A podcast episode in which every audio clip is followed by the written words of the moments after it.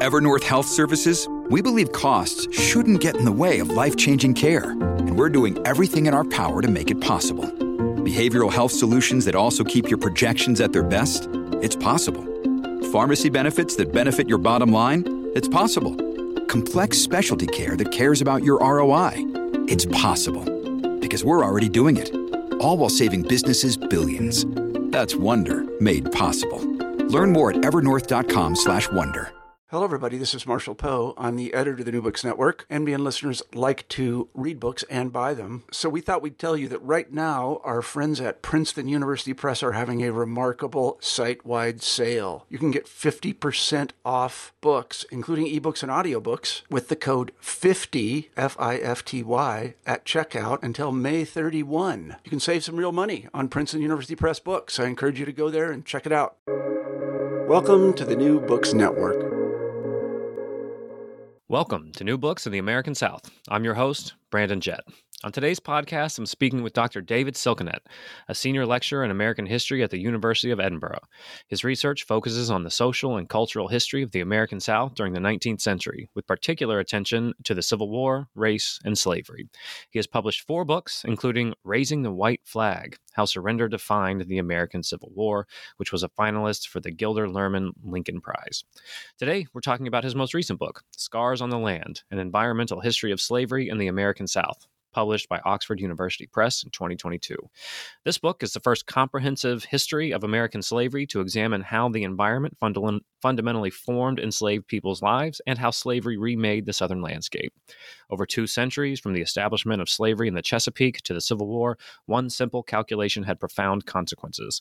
Rather than measuring productivity based on outputs per acre, Southern planters sought to maximize how much labor they could extract extract from their enslaved workforce. They saw the landscape as disposable, relocating to more fertile prospects once they had leached the soils and cut down the forests. On the leading edge of the frontier, slavery laid waste to fragile ecosystems, draining swamps, clearing forests to plant crops and fuel steamships, and introducing devastating invasive species. On its trailing edge, slavery left eroded hillsides, rivers clogged with sterile soil, and the extinction of native species. On that really positive note, uh, I'd like to welcome, Dr. David Silkenat uh, to New Books in the American South. Uh, really happy to be here, Brandon. First and foremost, congratulations on the book. Um, I, I, don't read too many environmental histories, uh, but for some reason, this one really uh, drew me in, and I was really excited that you agreed to come on the podcast uh, to explore this really intriguing but um, surprisingly understudied topic. Uh, well, thank you. I mean, I, I, wrote it in part not necessarily with, with just environmental historians in mind, but with historians of the American South, people who are interested in the history of of slavery, but also just people who have broad interests in in how the South ended up the way that it has. Uh, that's sort of who I envisioned as the audience. So I'm, I'm glad it caught your interest. Well, you've certainly uh, succeeded there, and I, I will throw my wife under the bus. I think I've done this once or twice on on this show so far. She hasn't read my book, which is fine. She's heard me talk about it enough. My wife, uh, but there's a couple of books. books I get, and she she saw this one was like, "That's a book I want to read based on the title." Um, so I think you are doing a really great job of reaching those audiences. Uh, but there's something about this book that I also found really interesting in terms of who who you are and what you've done in the past. Um, you've you've researched and written about Southern history quite extensively. Um, you've written about things like suicide, divorce, and debt in the Civil War era, um, Civil War refugees, and as I mentioned in the introduction, how surrender defined the Civil War. Um, this seems like a bit of a departure, so I just was hoping you could explain to us a little bit uh, about how you became interested in the environmental history of slavery uh, in the American South. Uh, so that's that's a good question. Um, so I am by training, I guess, a sort of generic Southern historian. I've done, you know, uh, my work before this project has, has dabbled in a number of different methodologies. I've done some social history, cultural history, a little bit of legal and economic history, some military history, and, and obviously now uh, going into to environmental history. Uh, and that's sort of part of a challenge I sort of set myself when I write start new projects. I want to do something that, that pushes me to to think in in new ways. Sure. Um, and you know, I, coming to this project, I knew that the scholarship on the, the slavery pretty well. You know, I ta- taught that slavery had always been at the, the core of, of, of the previous things I've done. But, you know, writing environmental history required me first to come up to speed with an entirely new field and a new approach to doing history. Uh, right. But it also caused me to then sort of read sources that I had read many times before, but read them in new ways to look for new things. Uh, and, and, you know, reading fugitive slave narratives, for instance, through an environmental lens caused all kinds mm-hmm. of things to pop out that I hadn't seen before. You know, in terms of, of an inspiration for, for why I came to this book, I, I I've been thinking about this a lot because often I don't know what motivates me to do things until after I've done them. Um, you know, I think Hurricane Katrina, I think, was a big influence. Uh, sure. you know, thinking, looking at the sort of devastation uh, of Louisiana uh, and the ways in which the environment and race there intersected w- was quite powerful to me. Um, and, and it caused me to really think about these questions of environmental justice, the ways in which you know the, the populations, in, especially in the South, that, that suffer the most from uh, environmental destruction and environmental challenges and environmental catastrophes mm-hmm. are very often people of color. Uh, and, and, to then sort of think through that historically. You know, and in the years that I was researching and writing Scars on the Land, it was very much at the height of the the Black Lives Matter movement, you know, yeah. the, the, protests around the country, uh, but also with sort of growing recognition that the global environmental crisis is the great challenge that humanity has to face right now, and seeing those two items in the headlines for the past five years is really caused me to ask you know questions about about how those are related and how yeah. how we can make sense of the history of of race and slavery on the one hand and the environment on the other. Absolutely. Well, I think you've done a really, really nice job of bringing those two elements together um, in a really, really engaging way. And you touched on this a little bit, um, but I'm hoping maybe you can elaborate. Um, you know, this is a pretty broad study. Hmm. You're not focusing on one state, um, but instead the South more broadly how did you go about researching the book? Um, was it just simply going back through sources that you had already considered, um, but looking at them through a different lens, or, or, or did you have to dig into new archives? What what really was most useful um, for you?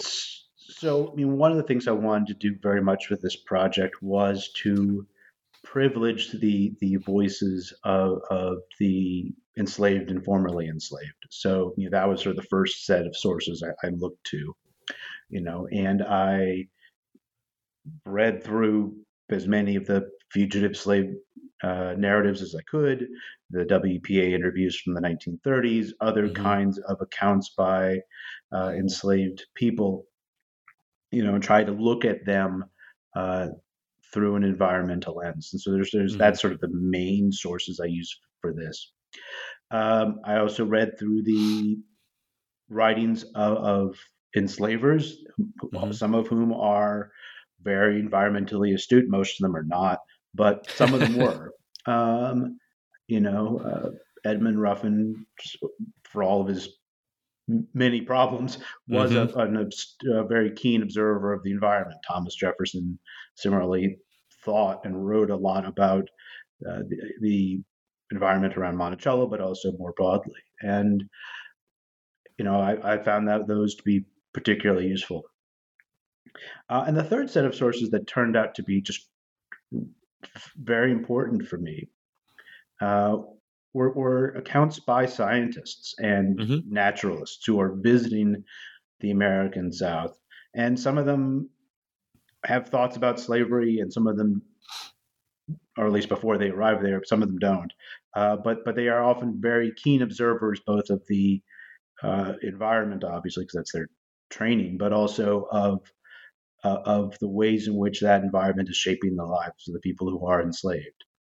Sure. Um, and sometimes they're very sympathetic, and sometimes they're not. But I found that, you know, that they had that particular eye for for describing landscape, for describing, you know, even if, if they're geologists, they're primarily interested in going looking at rocks, but they are mm-hmm. also describing the other things they're seeing around them. And I found those kinds of sources people who are visiting the South from from the North, but from Europe, uh, to be really very very valuable.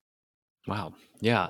You know, one name kind of building on this source conversation uh, that popped up again and again. So anybody mm. who hmm. reads the book is going to notice this name, uh, Charles Ball. He is yeah. referenced repeatedly. Yeah, he's kind of the um, main and, character, if there is one. Um, yeah, in a lot of ways. And so I was hoping maybe we could just learn a little bit more about who Charles Ball was and why he played such an important role in the book.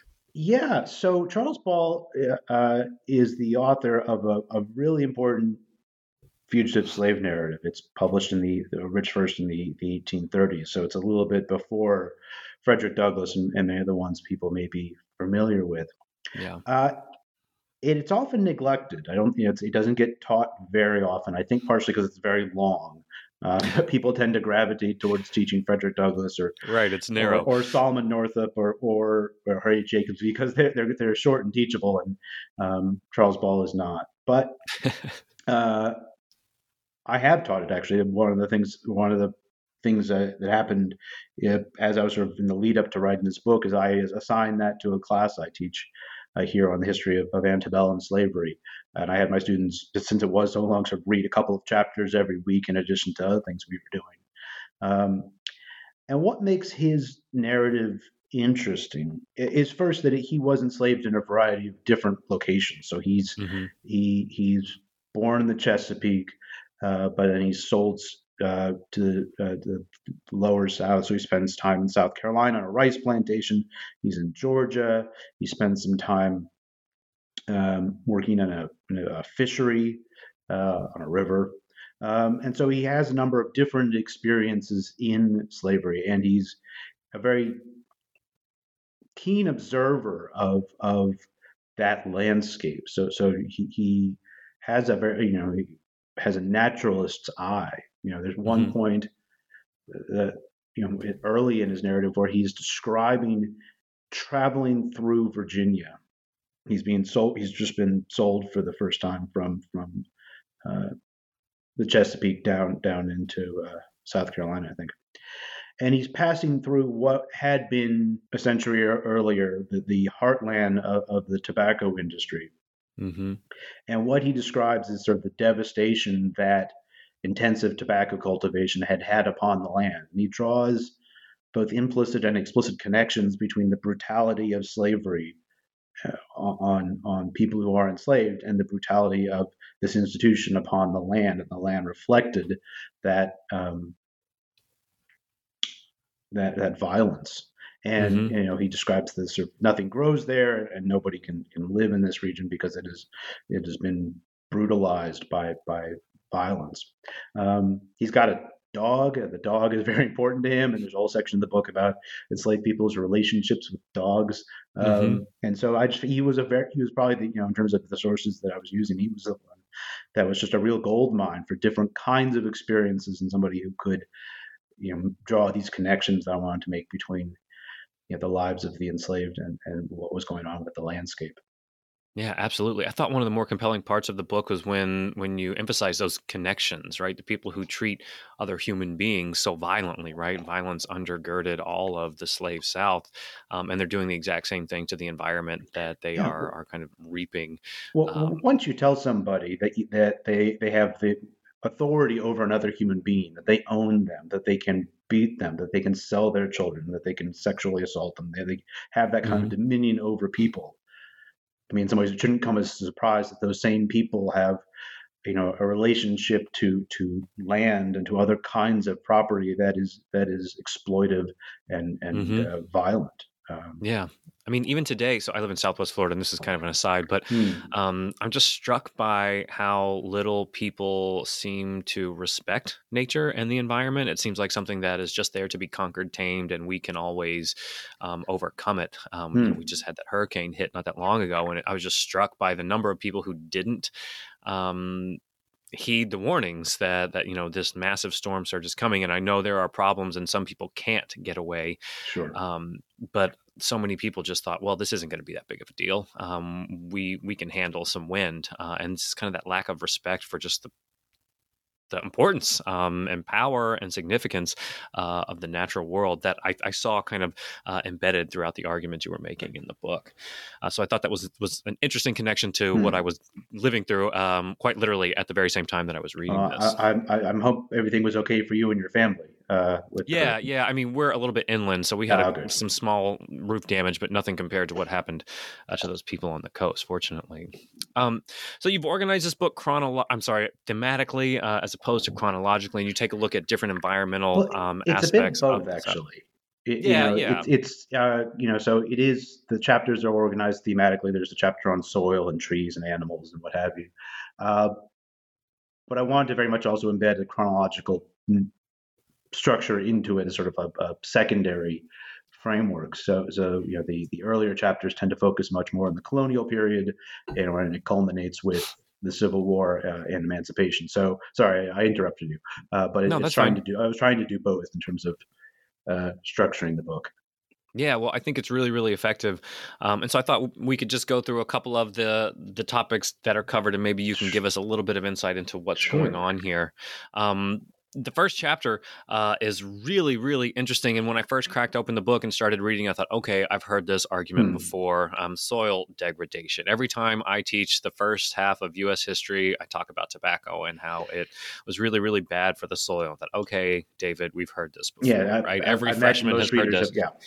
Um, but you you really do a lot more than just emphasize okay tobacco was bad for the soil. In fact, you you make an argument that cotton was significantly worse for the soil um, across uh, the U.S. South, and then you extend it even farther uh, and suggest that that degraded soil damaged ecosystems um, in myriad ways that perhaps um, haven't really been emphasized uh, as much as tobacco degrading soil. So, uh, would you just explain a little bit um, what happened to to the rich, productive soils of the South and what the consequences uh, of tobacco and cotton production were in terms of the soil?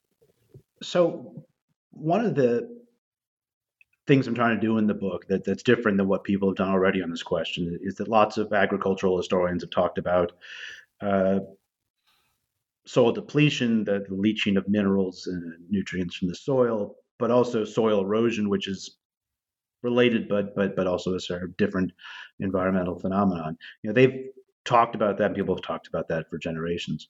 Mm-hmm. Uh, what I wanted to do, though, was to sort of think about then what happens to all of that soil that is run off from the fields. Mm-hmm. What happens to the rivers that are, are bordering plantations? What happens then to the fish that are living in those rivers? What happens to the, you know, and sort of how do we think ecologically about some of these choices? Uh, so I was trying to go sort of beyond the sort of bounds of the plantation because you know when we think about how complex these ecosystems are, they they are Mhm. fundamentally interconnected. But the the bigger issue that I was trying to wrestle with in that that chapter is that enslavers from the very beginning started to really see this land not only as a source of great profit, but but as land that could be used up and then replaced. That there was Mhm. always an, a frontier to expand into. That slavery, from its very beginnings in, in the colonial period, is built on this model that that the land itself is not what's important. That's not where the wealth and power is. It's in the Mm-hmm. people that are enslaved. That's where enslavers understood that their real wealth and power rested, and that the land was just a, a vehicle for for for doing that. And they knew that the kinds of agricultural cultivation that they were doing was going to destroy the soil, Mm-hmm. and they don't care. I mean, they simply say, "Look." The economics of this are such that I can farm this land, whether it's tobacco or cotton or, or other products, take from it what I can get from it, and then as soon as it's no longer profitable for me, I can buy new land further west, Mm-hmm. cut down the trees, and repeat the process. Yeah. You know, and there are some people who say, look, you could fertilize this soil. There's always a handful of guys in Virginia who are like, oh, we can, we can, you know, um, fix things. We can, we can Mhm. make this work. We can, you know, and they, they think they have different kinds of schemes for how to crop rotation. Um, importing guano from uh, Peru. And other planters look at them and they say, that's nuts. That doesn't make any sense. Like, yes, mm-hmm. you're doing this. It's costing you a phenomenal amount of money. I'm moving to Alabama where I can get a huge amount of land for next to nothing. take my enslaved people there and repeat the process. You know, and when Alabama is worn out, I can go further west. And you know, thinking about you know the big story of slavery in the American South, starting the colonial era, going all the way up to the Civil War, it's about the expansion of slavery westward. Mm-hmm. And part of the argument I'm making in, in, both in that chapter and the rest of the book is that drive, that push that enslavers have to to expand the slavery frontier further west, you know, is driven by a particular environmental mind frame about about how land should be owned and how it should be worked and how it should be disposed of. You know, so I talk in the book about a sort of leading edge of this slavery frontier, and then a sort of trailing edge behind that that leaves, you know, uh, Charles Ball saw this this land that wasn't good for anything. Mm-hmm. And there are tremendous consequences of this environmental framework above and beyond sort of what's happening on for individual planters, thinking about wars that the United States wages to acquire new land, whether it's wars against native peoples, war against Mexico, that is driven in part by this insatiable demand by enslavers for, for further land further west. You know, if we think about Indian removal, mm-hmm. the sort of awful euphemism for, for a, a genocide, you know, that is driven by this demand for, for westward expansion. If we think about the domestic slave trade, you know, that in which a million enslaved people are sold from the upper south to the lower south, that is also in part driven by this environmental framework. Uh, mm-hmm. So there are there are big consequences for seeing the land in this particular way, uh, and, and, it really does shape slavery as an institution, and, and by consequence, you know, shapes the lives of millions of enslaved people. Absolutely. How how were the lives of enslaved people shaped by this environmental mindset um, that white plantation owners had? Um, well, in, in, in, a, number of ways. Um, you know, so one of the, the phenomenon that, that I think we're all familiar with as historians of the American South is, you know, the, this growth of a domestic slave trade that separates husbands from wives, brothers from sisters, parents from children. You know, that is driven in part by this this expansionist model for how slavery needs to work. Um, if we think about sort of the labor that enslaved people are doing, one of the phenomenon you find across this enslaved frontier are gangs of enslaved people who are sent basically to clear cut land to create new plantations. Mm-hmm. Um, you know, there's a bit where Solomon Northup, um, uh, in 12 Years a Slave, you know, he's describing being sent uh, on up, I think it's the Red River in Louisiana, to a sort of where his uh, enslaver is establishing a new plantation. And he describes this beautiful forest and just how sort of Eden like it is. And then he describes we spent the next six months tearing the whole thing down. Mm-hmm. A- and you know, mourning for for not only you know the, the forest that's lost, but also you know the, the brutality that's embedded within that. Um, so there are there are real consequences for enslaved people, and when we think about you know ultimately the, the causes of the Civil War, right? Mm-hmm. When we think about these debates over the expansion of slavery in the West, that is the sort of the dominant political you know, fights over that culminate in the Civil War those debates exist in part because enslavers insist that slavery needs to expand in order to survive. Mm-hmm. Uh, and they talk about this not only in the lead up to the war, they talk about this in the ordinances of secession, that they see a need for expansion being driven by the environment as as a, a absolute necessity for them, mm-hmm. and that secession is the only way they can guarantee that's going to happen.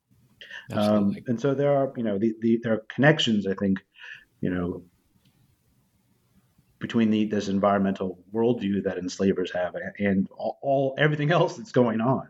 Mm-hmm. Um, well, so you you have a couple of chapters where you look at what I'm going to call uh, impediments, right? Uh, enslavers who want to come into a new place, um, for them a new place and establish cotton plantations. Um, they see things like forests and swamps as these major impediments to that kind of economic development, um, and they need to to do something about it.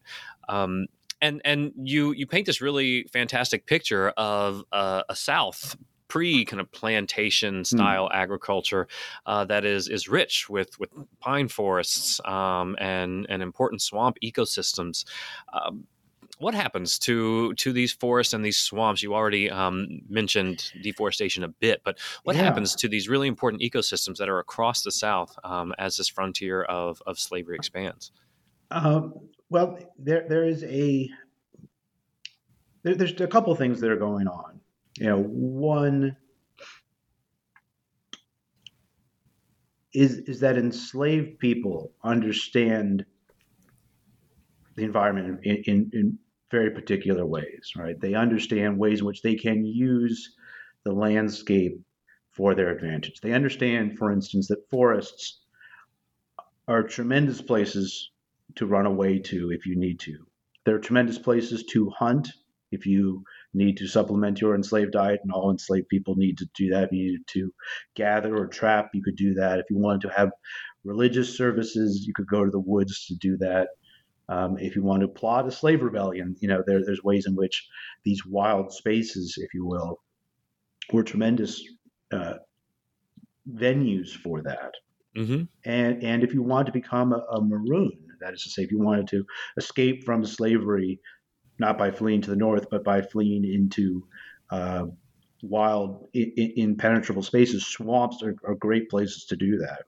Mm-hmm. And we have maroon communities across the South most famously in the Great Dismal Swamp on the border of uh, Virginia and North Carolina, but there are swamps in, uh, in South Carolina. There's obviously swamps in Louisiana uh, and other places where African Americans flee from slavery and sometimes live for generations in, in, swamps, which is an extraordinarily difficult life. There's a reason why people don't live in swamps, yeah. um, but they, they recognize that that life in a swamp was preferable to a life in bondage. Um, sure. And enslavers saw these same spaces as a fundamental threat to their authority. So, so they saw them as resources. First, you could cut down the trees and do all kinds of things with that, whether that's firewood, building plantations, clearing land for cultivation, steamboats. Steamboats use up a phenomenal amount of wood, right? Uh, and we think about sort of the importance of the steamboat for the Mississippi, you know, they are primarily burning wood for fuel. Mm-hmm. They are the dominant kind of engine they're using. They have sort of two kinds of, of steamboat engines. The one that becomes the dominant one because it's slightly faster is one that is just tremendously fuel hungry. Um, and you know, enslaved people are cutting down most of the trees that are being fed onto these steamboats, which then is facilitating both the slave trade and the cotton production. Um, so, you know, enslavers see advantages to transforming the landscape, advantages in mm-hmm. terms of the economics, advantages in terms of their ability to control their enslaved population. Uh, you know, there are efforts to transform swamps. Um, by the best example of this is there's a uh, Dismal Swamp Company that's established slightly before uh, the the American Revolution, founded by a number of prominent Virginians, including George Washington. And what they want to do is they want to take the swamp that they knew was a refuge for for Maroons and drain the swamp. So mm-hmm. Washington drained the swamp means to be very different in the 18th century. right, right, man, that has changed. yeah, um, but they and what do they do? They, they sort of dig canals through the swamp. They try to, to literally transform it into uh, profitable land for them and land that they could similarly exploit. Um, you know, and, and, thinking about other kinds of, of forests. Uh, one of the areas that particularly interests me um, are the turpentine forests, mm-hmm. uh, which were very prevalent, especially in eastern North Carolina. There's sort of a band of, of, of trees, of pine trees that produce turpentine that used to stretch from North Carolina all the way into into Texas in sort of a crescent shape. And the way these were were cultivated, um, it's a little bit like cultivating maple syrup, but not mm-hmm. really. Um, enslaved people uh, would be sent into these turpentine forests, orchards to to extract the turpentine. They do that by cutting gashes into the tree, sort of a V-shaped gash into the tree, which would then cause the tree to essentially bleed out the turpentine. Mm-hmm. And they would mm-hmm. carve a bucket, a little cavity in the tree itself. So instead of like attaching a barrel or a bucket like you would for, for maple syrup, they're actually carving a cavity into the tree. And they start doing this during the colonial era. And for enslaved people who are sent in to do this work, it's tremendously difficult work. Uh, they are uh, working, uh, you know, covered in basically in, in raw turpentine, which is mm-hmm. not good for your skin. It's not good for your breathing, right? Um, and, and, there's sort of, sort of two gangs of people. There's one gang who are called uh, dippers, who are going and, and collecting this raw turpentine to be processed, and another group that are called chippers, which have to go and refresh the gashes in the tree. Mm-hmm. Uh, it's such that you know after a number of years, the gashes sort of go up in the tree. Uh, Frederick Law Olmsted famously describes this as, as scarifying the tree. Um, and one of the things that happened there is that they started doing this in the colonial era when the turpentine demand for turpentine takes off uh, in the 1830s and 1840s. Enslavers say, "Great, we can make a huge profit here if mm-hmm. we instead of just using one side of the tree, if we start to have cavities on three sides of the tree. And they do this knowing that that kind of intensive extraction is going to generate them a lot of profit, but it's also going to kill the tree. Right. And so within the course of a generation, you know, this entire industry basically self destructs because and, and the, the trees themselves, look, once they die, they're not replaced by other turpentine trees. They're replaced by other kinds of pine trees that, that are beautiful but but worthless for turpentine production. Right. Um, you know, and I think that sort of speak, you know, that example of, of the sort of brutality of the labor on the one hand that enslaved people are doing in extracting this from this forest. Mm-hmm. But you know, the the choices there that enslavers are making, you know, to to value profit over sustainability, I think is, yeah. is quite powerful because it's. I was just thinking if, as you were. I'm sorry. Go ahead. Know, it's, it, it's not as if they, you know, in all of these cases, they know what they're doing, right? They know what the consequences will be, and they don't care. Yeah. Uh, yeah, which, it seems like sustainability you know, never enters into their mindset, right? It's just like let's just go in, get as much as we can, and move on. Well, and you know, I think that reflects, you know, um, obviously the, the, thing that comes to my mind is, is, is more recent debates about sustainability and the choices that we all have been making for the past century, mm-hmm. um, where, where, we know going and driving our car is going to destroy the planet, but we you know, do it anyway. Right. Um, yeah. So so I think there's a real ethos that's embedded within slavery as a system that, that leads to certain kinds of environmental action. Absolutely. Um, so we talk a little bit about forests and swamps and how they mm. prove to be major obstacles for enslavers for a number of reasons, both in terms of their their plantation kind of dreams uh, and visions, but also as places where um, as you suggested, maroon communities uh, could be established. So uh, a threat to their authority and something that needs to be removed.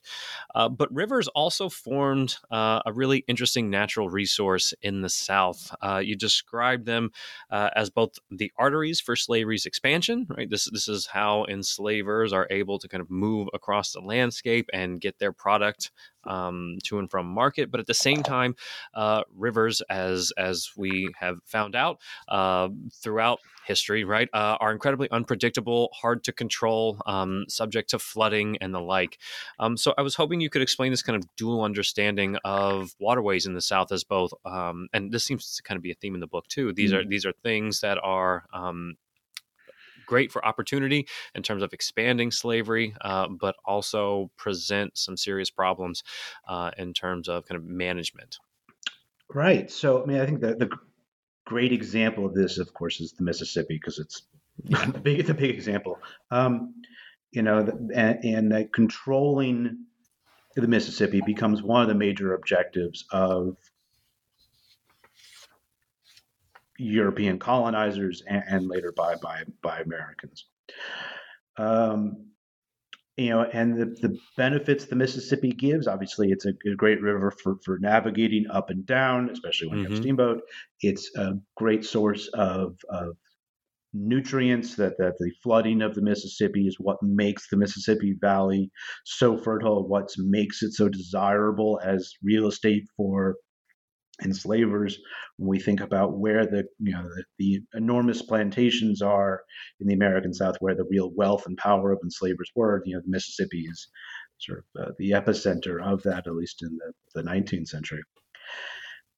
And enslavers, you know, recognize that okay, we, we want to benefit from the, the, the centuries of flooding that the Mississippi has done, but we do not want flooding to happen while we're growing our cotton or sugar or what have you.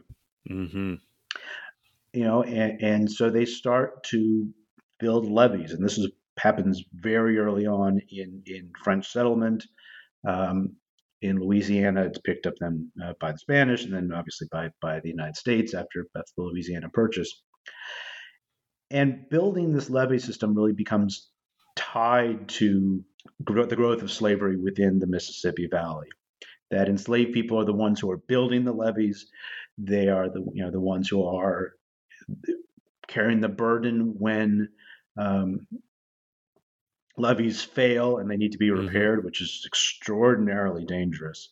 We, we as you described, constant. It seems like repairing and monitoring these levees requires constant attention and focus. Well, well, enslavers describe you know the vigilance you need in watching your levees with the same kind of language they use for the vigilance you need to prepare for a slave revolt. You need to mm-hmm. constantly mm-hmm. be aware of what's happening because you know that the consequence of the levees failing are tremendous. Just like in a slave revolt, the consequences are could be uh, enormous. And one of the things that happens with the Mississippi is that as these levee systems get built and they get sort of they, expand up the river, but then they also get larger and larger and larger, is that when the river no longer can spill its banks, the sediment in the river ends up falling down to the base of the the bed of the river, mm-hmm. which means that the higher the levees get, the higher the bed of the river between the levees gets which means that by the time you get to the Civil War, the river is significantly above the level of the fields that surrounds it. Mm-hmm. You know, what could and, possibly go wrong? Oh, exactly right.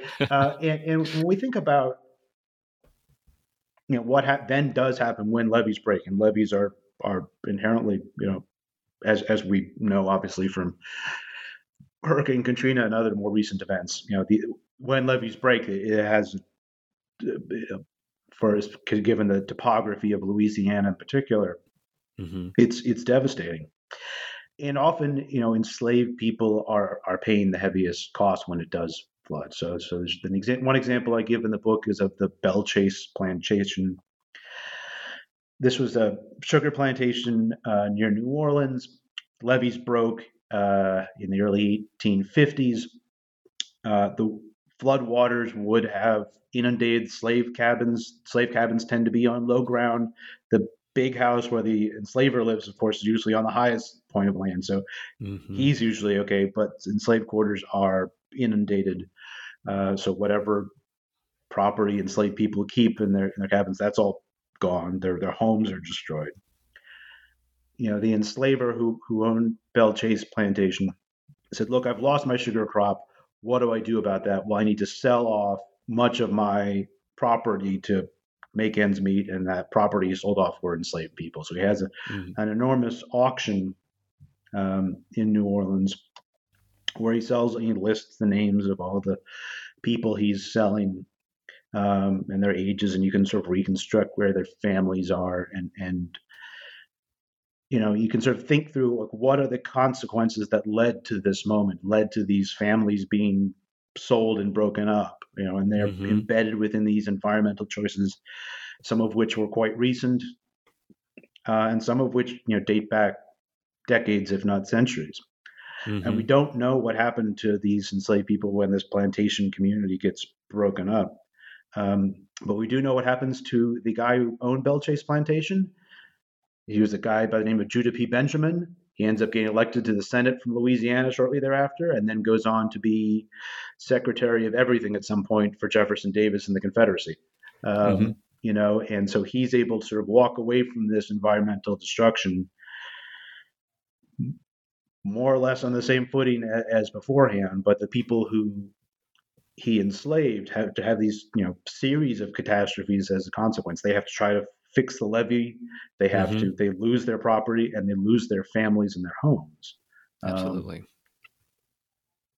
so, kind of getting back to that theme that that that you started thinking through when you were originally kind of thinking through this idea of the book, this kind of um, environmentalism with this kind of racism that is embedded in American society, and here is a perfect example of, of how how those two are so firmly interconnected. Um, another thing that I was thinking through, again, I was reading this book in October when I had no power um, because we were just hit with a hurricane in Southwest Florida, um, and so I was just drawing all of these connections um, between what what we were experiencing um, and what I was reading in the book. Um, and and you made an argument uh, where you said that slavery did not cause an 18th and 19th century version of climate change, uh, but it did, you say, exacerbate the effects that severe weather had on the ecosystem and on the human geography. And as I think you would probably agree uh, on the lives, or perhaps disproportionately on the lives of enslaved people. Um, so, would you kind of walk us through what you mean by that statement? What was going on sure. here in the 18th and 19th century? Well, so uh, the American South uh, then as now um, suffered from hurricanes. We get more mm-hmm. of them mm-hmm. now for obvious reasons, but you know then they were equally destructive, but sometimes in some ways more destructive, in part because there's no forecasting, there's no way right. to know they're coming.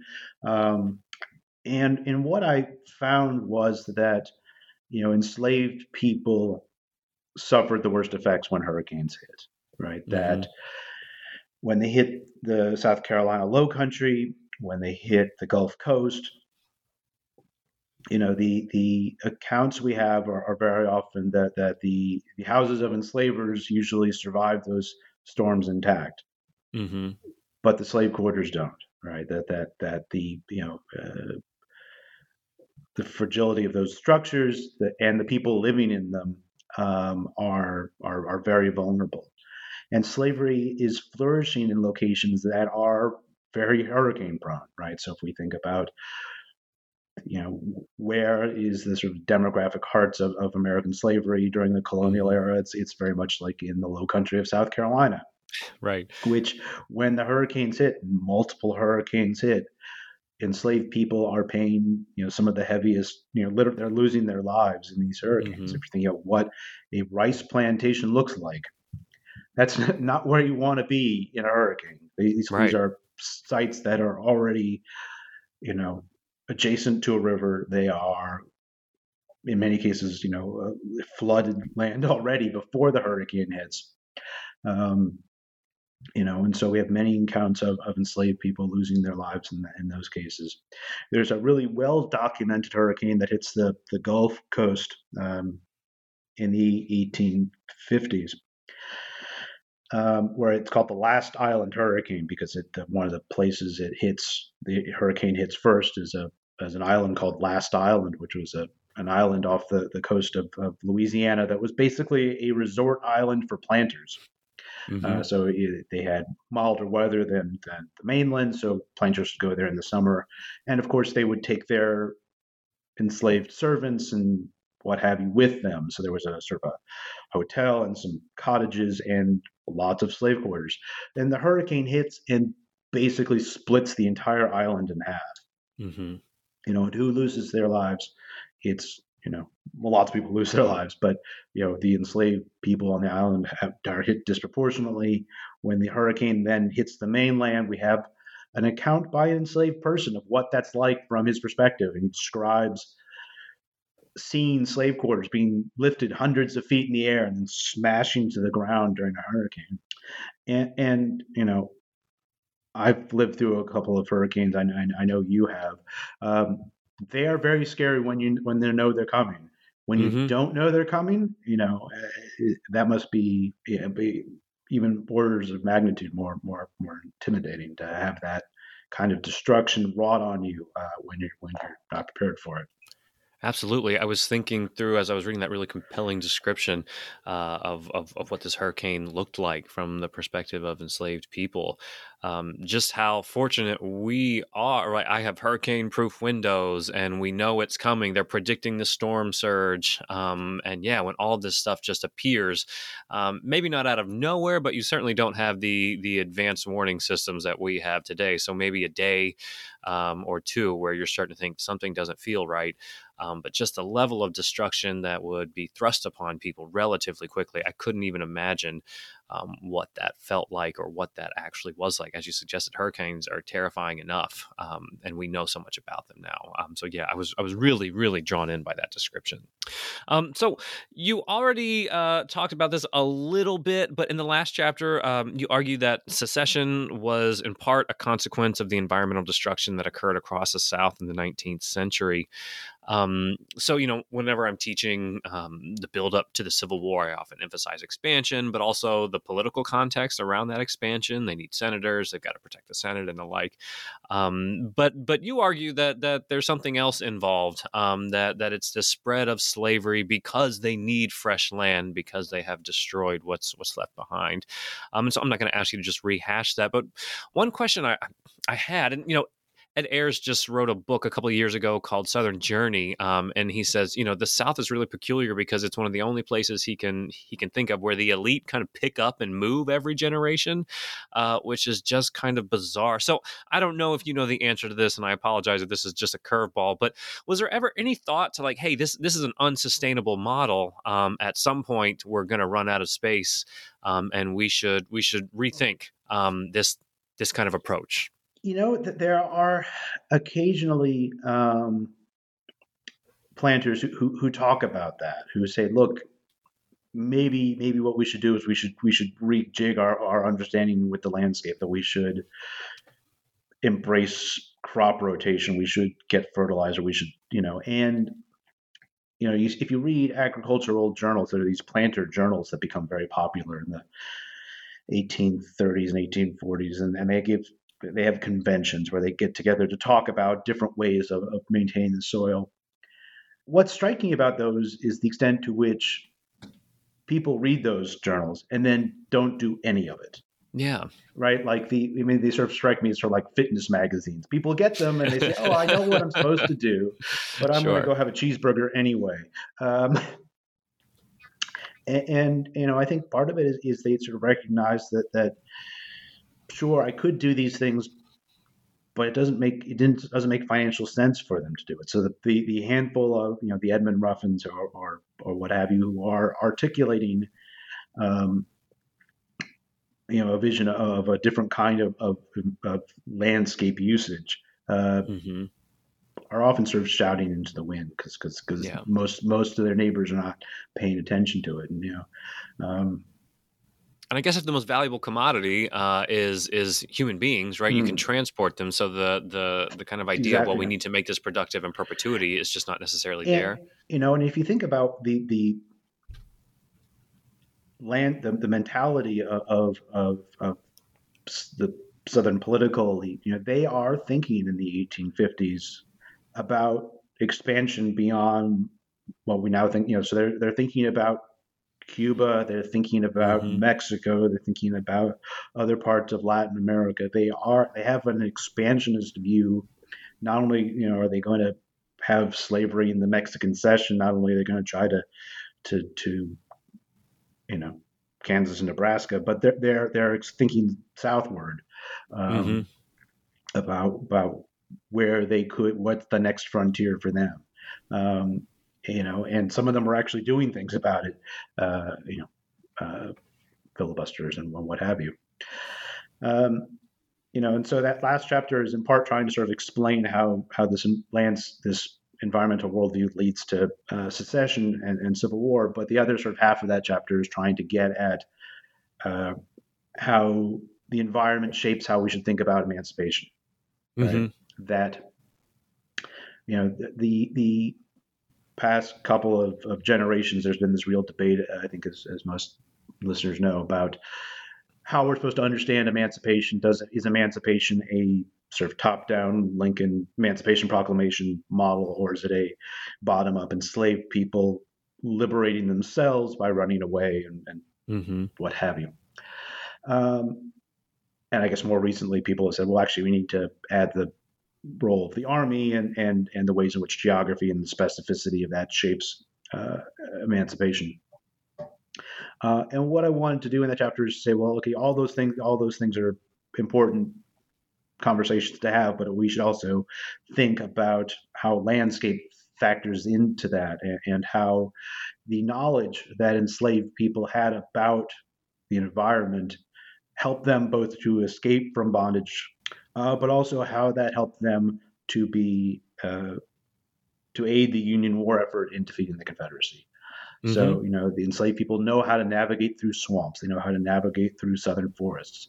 They know how to forage and they know what crops, you know, what, what wild foods are edible and they know to avoid poison ivy, right? Like there's all these things that they know how to do that shape the way that emancipation unfolded. And, sure. and there's some very specific environmental things that happened during the war that also shaped the nature of emancipation. So there's a drought at a certain point, rivers are low, and so you can think about, you know, rivers that are usually unfordable all of a sudden become you know easy to to to to walk across. Uh, there's a famous image of enslaved people crossing the Rappahannock, um, you know, which is usually not something you can do very easily, but uh, in the, the one particular summer, the river is very low and they're able to walk across. For those people, their freedom was predicated upon a particular climate and or weather mm-hmm. circumstances, mm-hmm. I should say. Um, Absolutely. So I was trying to sort of you know try to explore you know, this long-standing debate about how emancipation works, but adding in the environment and the environmental knowledge that enslaved people had into that conversation. You also make an argument about the way in which emancipation prompted uh, white and black Southerners to really reevaluate their relationship to the land. Uh, I, I'd love it if you could maybe explain to us what that reevaluation looked like and what some of the consequences of that reevaluation were.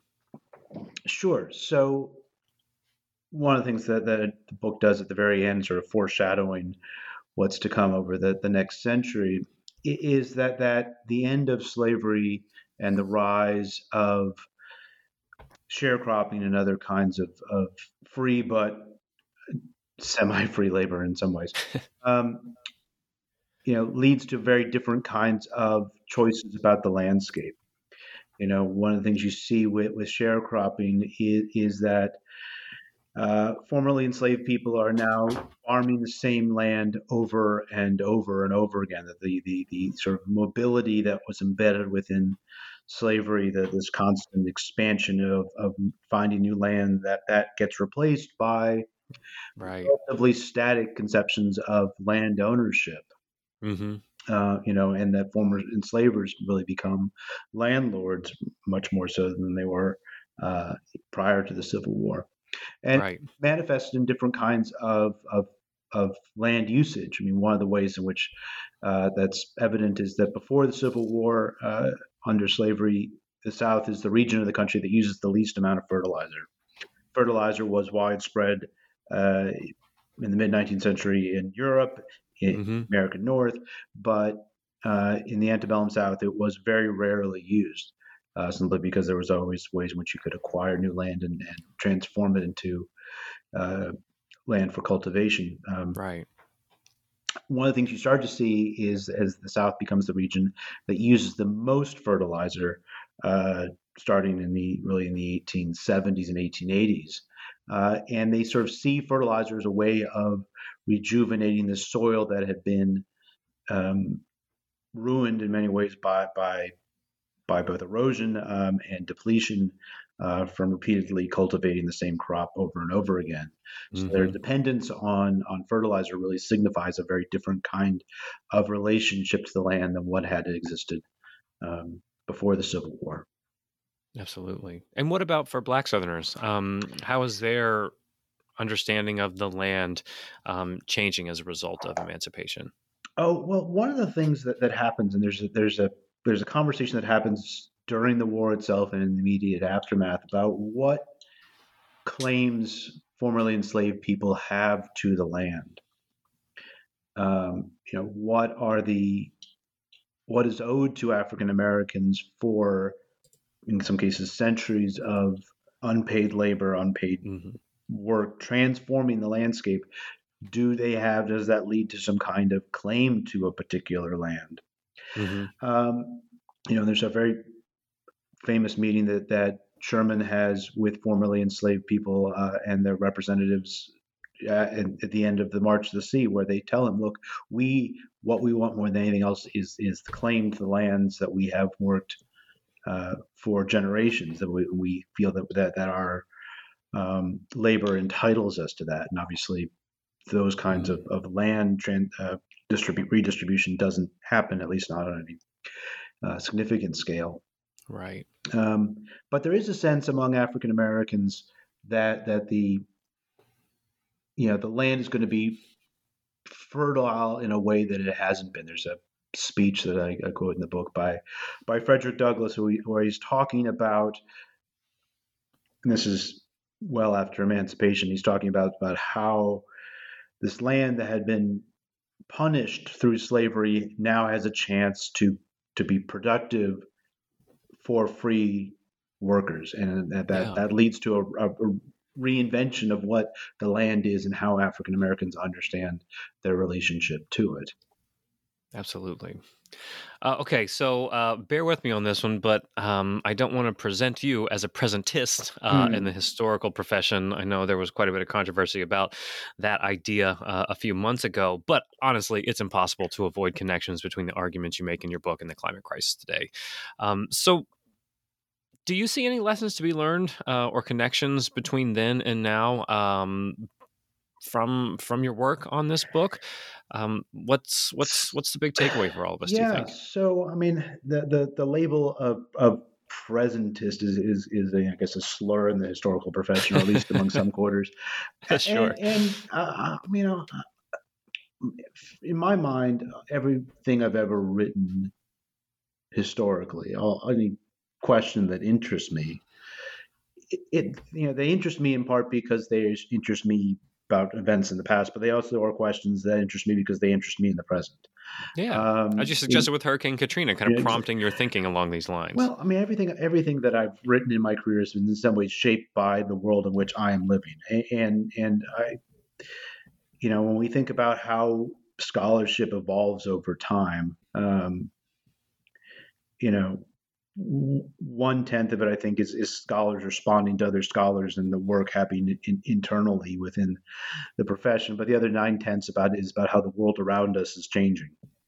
And um, you know, I'm never consciously doing that, saying the glue. I'm looking right about Black Lives Matter and about the climate crisis. Right. Uh, but the questions I gravitate towards are the questions uh, that uh, interest me, you know, that, that, that we're, we're, thinking about today and we're wrestling with today. And I think history to be relevant needs to address questions that, that people are wrestling with to, right now. And I think the fact yeah. that, that we as a, a species are, are wrestling with such tremendous environmental challenges and that we as Americans are, you know, rest, continuing to wrestle with the the legacies of, of slavery and and segregation and, and centuries of of profound uh, racism and white supremacy. I think we're we're mm-hmm. all you know to not address those things seems to be to be uh, you know failing what the job of the historian is. I mean, I think we're we're supposed to be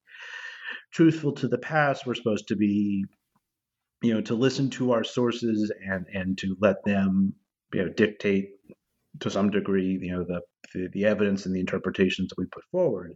Mm-hmm. Um, but uh, you know, if what we write, if what we research doesn't have any resonance with the present, uh, then you know, why bother? Um, yeah, what are we I doing? Mean, other other than just sort of you know writing things for our own amusement, um, mm-hmm. you know, I think scholarship needs to speak to the present moment and provide some context. You know, I think yeah. part of the argument I'm making in the book more implicitly than explicitly, although explicitly in some places, that the, the, scars on the land, to use the title, you know, these are scars that were inflicted during um, two centuries of, of slavery, but that you know scars take a long time to heal if they mm-hmm. ever heal at all, and and if you understand the, the, this history, it will help to explain, you know, the the at least in a small part, some of the challenges we continue to face. Um, you know, if we look at the places in the South right now that are struggling the most with environmental challenges, whether that's rising sea levels or, or mm-hmm. increased um, hurricanes, what have you, you know, and you sort of map onto that the the, the history of, of, of racism and slavery. I mean, those, mm-hmm. those things are connected. Um, you know, if we look at, at Louisiana and look at where Cancer Alley is and, and the ways in which, you know, it, chemical pollutions of a variety of kinds have led to, you know, uh, whole communities suffering tremendously in the present, you know, those are connected to the history of petroleum development in the 20th century, but it's also connected to the development of sugar cultivation in the in the 18th and 19th centuries. And mm-hmm. um, I mean, all, all of which is to say, I'm, you know, I'm constantly thinking about the present when I'm writing about the past because I'm living in the present and I'm writing for people in the present. You know, right. I'm not people in the past are dead. I can't write for them. I can right. write about them, but I'm writing for the present and for the future, hopefully. Um, you know, and that involves understanding where we are uh, now and what challenges we face. Yeah, absolutely. And I think one of the things that just will stay with me forever after having read this book is just the mindset. Um, I think oftentimes when we think of agriculture, uh, it seems like it's a little more natural, right? And and you think that people are more in tune with the natural world, um, but in many ways, what what you're arguing is like, yeah, they know um, what they're doing is really, really problematic, but they just don't care. They think they can can always move to the next place. Um, and as we're finding out now, we don't really have another place to move to uh, that's viable as of yeah, yet. So maybe yeah. we should really unless, do more to make the place we're on more sustainable. Mars, right? This is this is the planet we've got, and uh, right, right. And, and, we've not done a great job of taking care of it, um, and we've not done a great job of dealing with you know the legacies of, of centuries of, of racism and, and and I think we need to, to deal with, with those and, and number many other problems uh, we want to survive. Absolutely. Uh, well, the book is Scars on the Land An Environmental History of Slavery in the American South, and it is available now through Oxford University Press. David Silkenat, thank you so much for coming on the podcast. Oh, well, thank you so much for having me. I really, really enjoyed our conversation. And thank you for listening to New Books in the American South.